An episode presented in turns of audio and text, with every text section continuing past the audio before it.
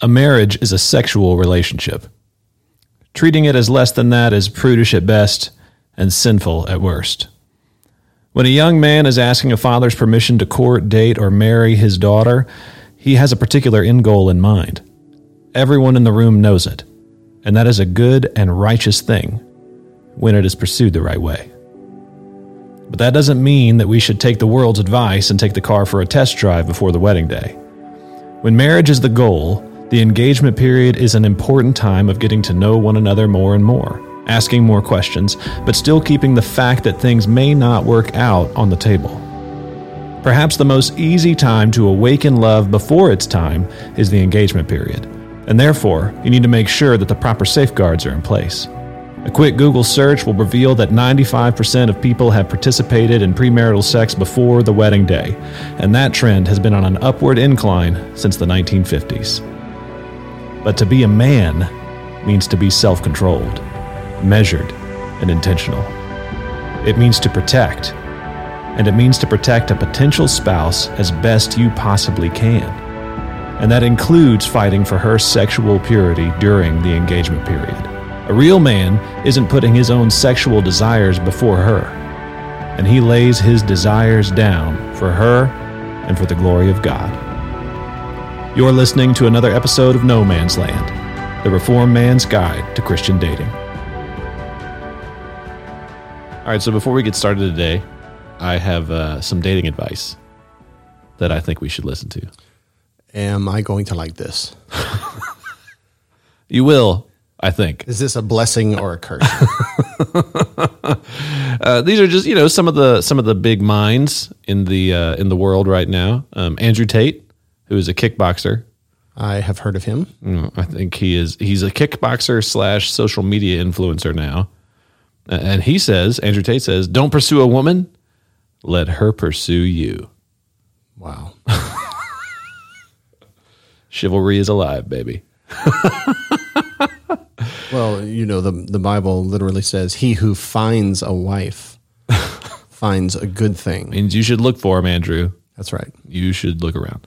Dennis Prager, uh, Prager University, that little thing on Facebook. Oh, he's a conservative. Yeah, he's a conservative, dude. Jew, I believe, Something. and in league with Ben Shapiro and, and those various cats. They're So- bros. Yeah, he's he's got a he. I saw him in a video with uh, Jordan Peterson. They were talking about something, and in this video, um, he says a little bit of porn's okay, wow.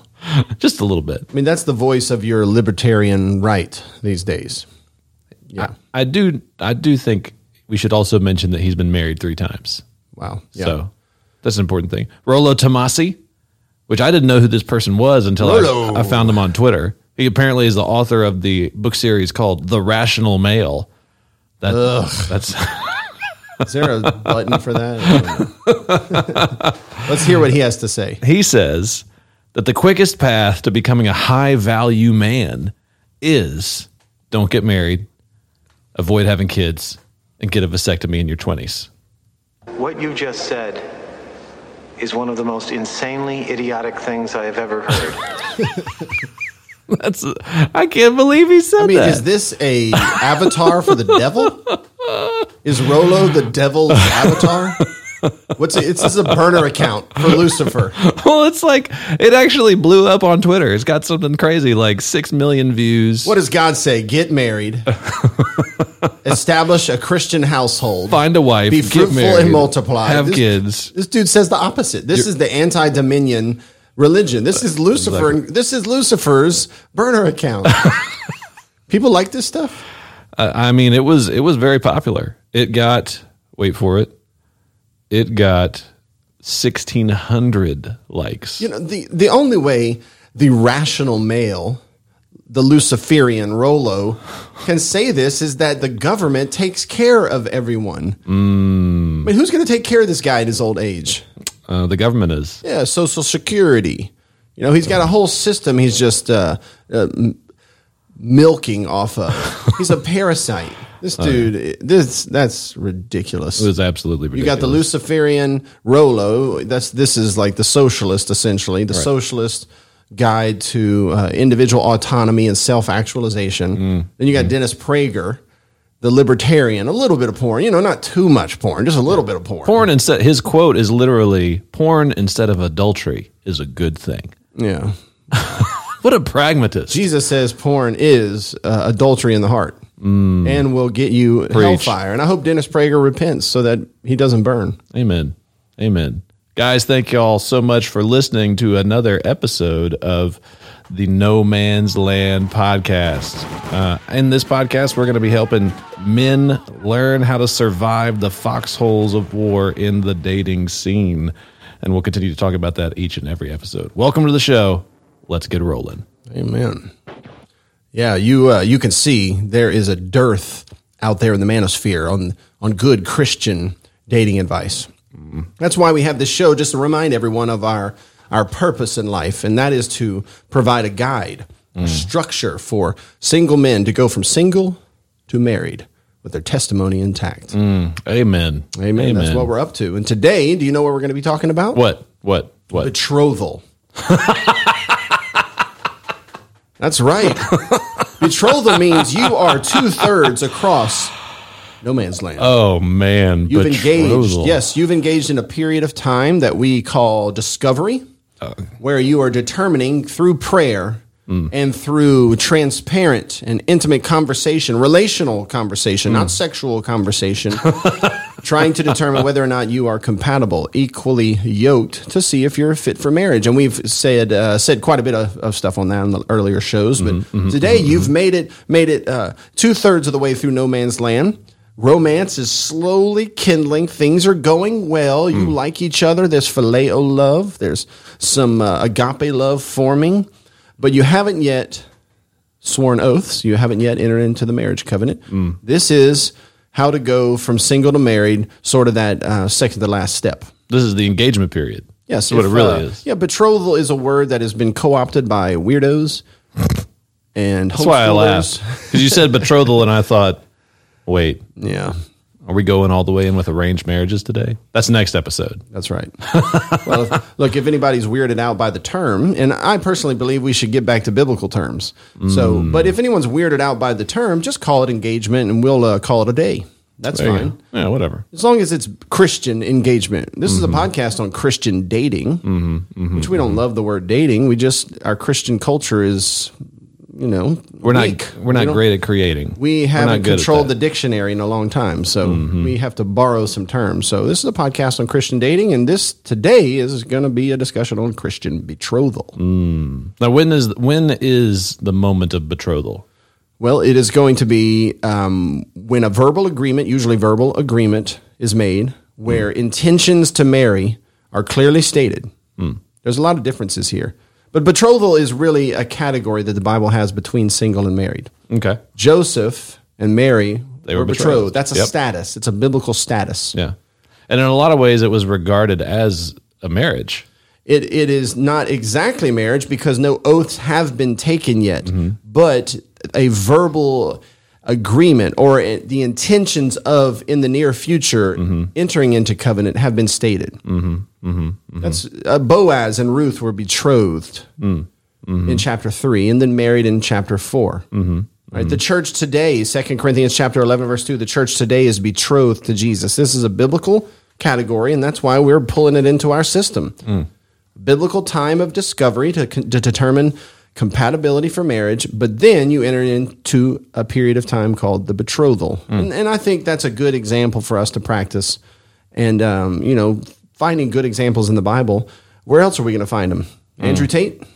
Definitely not him. Definitely not Prager. Definitely not him. So we're going to just go through a few guidelines.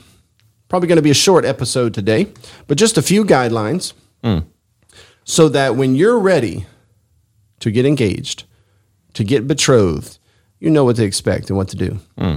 First Okay. of all, it's for the purpose of marriage. That's what engagement is. That's what betrothal is. Purpose of marriage. Yes.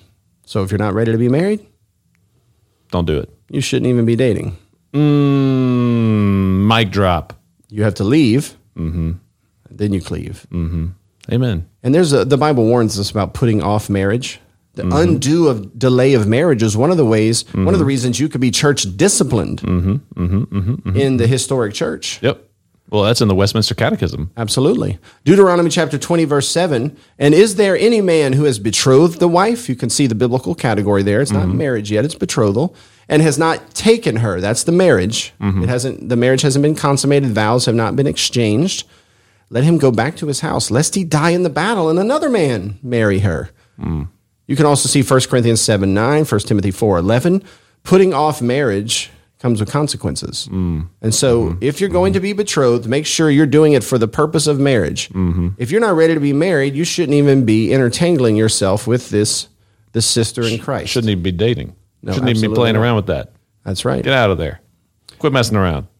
Amen. Has to be done with the father's permission. Mm, we talked about that last episode. Yeah, and, the, and that we don't have to rehash all of that, but Exodus 22 17, 1 Corinthians 7 37 through 39, the Bible is clear.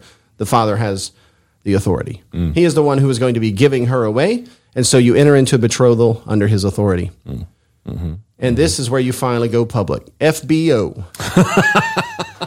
you know what that means? Facebook official. That's right. It doesn't have to be fancy. Hey, in my opinion, the more modest, the more simple, the better. You want to you want to highlight the wedding. Mm. You, you don't need to invite a hundred friends to do a choreographed dance at, at Times Square to get betrothed. Oh, but what if you need a little bit of pressure so she says yes, though? Well, you know, I know folks do that. Folks do that. I know. But this is where you got to publicly announce it. Go FBO. You don't need to publicly announce that you are talking to someone in a time of discovery. You don't need to do that. Um, you know, you want to, if that doesn't work out, you want to be able to slide away from that without anyone being embarrassed. Right. Right. But if if you're going to get engaged, here is where where you uh, go public with it. you tell it out loud. That's you right. say it out loud. That's right. And this, uh, of course, is going to signal to all the other dudes in church. She's off the table. She's no longer available, gentlemen. Sorry about that. That's right. Suitors stand down. and it takes That's time. You know, it takes time to prepare the feast. Weddings in the Bible were a good time. They lasted like a week. It was a party, bro. What a party. I mean, it's embarrassing, honestly. We we don't party party nearly as hard as they did in the Old Testament. Finger sandwiches for brunch. We need to reclaim the party. Yeah, we need to bring it back. Bring it Boy, back. I've been to some terrible weddings. Lots of chit chat, awkward finger sandwiches, and snacking around a very, very dry bar. no, you want a real party, the kind of party that Jesus would go to and and turn uh, water into wine. Mm. A fun party, Amen. dancing and celebration and joy. I mean, after all, it is an image of the gospel of Jesus Christ. Amen. It is a glorious moment, and a church should learn how to how to rejoice at weddings. And w- maybe we'll do a whole podcast on that. We have a lot to say about that. But hey, the the uh, the engagement can be intimate. It can be cute. It can be fun. But don't get your payoff too soon. That's just advice. I don't have like biblical text for this, but this is just old man advice. It's like if you want to start a new business, don't spend a week on a fancy logo. Like mm. you're gonna you're gonna feel a sense of payoff when you haven't even made a dollar yet. So mm. you know, wait for the real payoff for the wedding. Mm. But you got to get betrothed. It is public. It is official. It is mm-hmm. serious. Mm-hmm. Mm-hmm. It is a clear statement of intent to marry soon. It's still going to be under the guidance of parents. It's still not a time for sexual intimacy. You're going to be cultivating friendship, companionship, right? God modeled this for us in Hosea 2:14 if you want to study some texts. Mm. And and then I think give a symbol.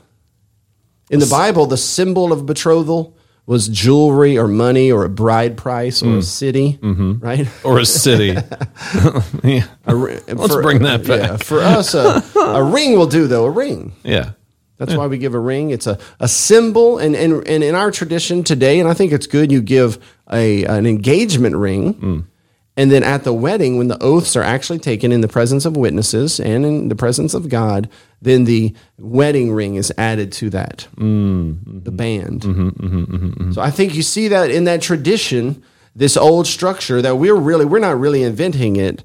We are uh, re- recovering it. We're digging it up out of the ruins. Mm.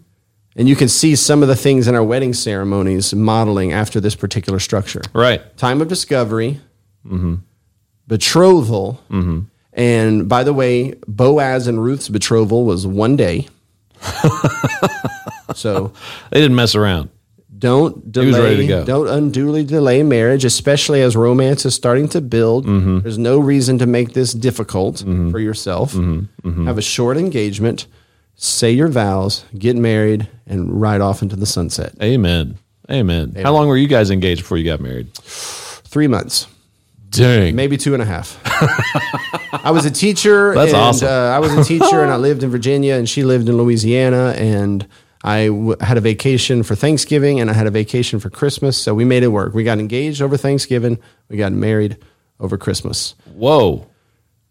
That's fast, bro. Well Hey, done. look, I, I knew I wanted to marry her before I even got the job, which was in August. Mm, But I, because I was a, a product of the Andrew Tate type world, I didn't really know that I was should get married. I was 23 years old. It's, I thought perhaps I wasn't ready or I was too young. Mm. And when I got up there, my pastor said, "Why aren't you married?"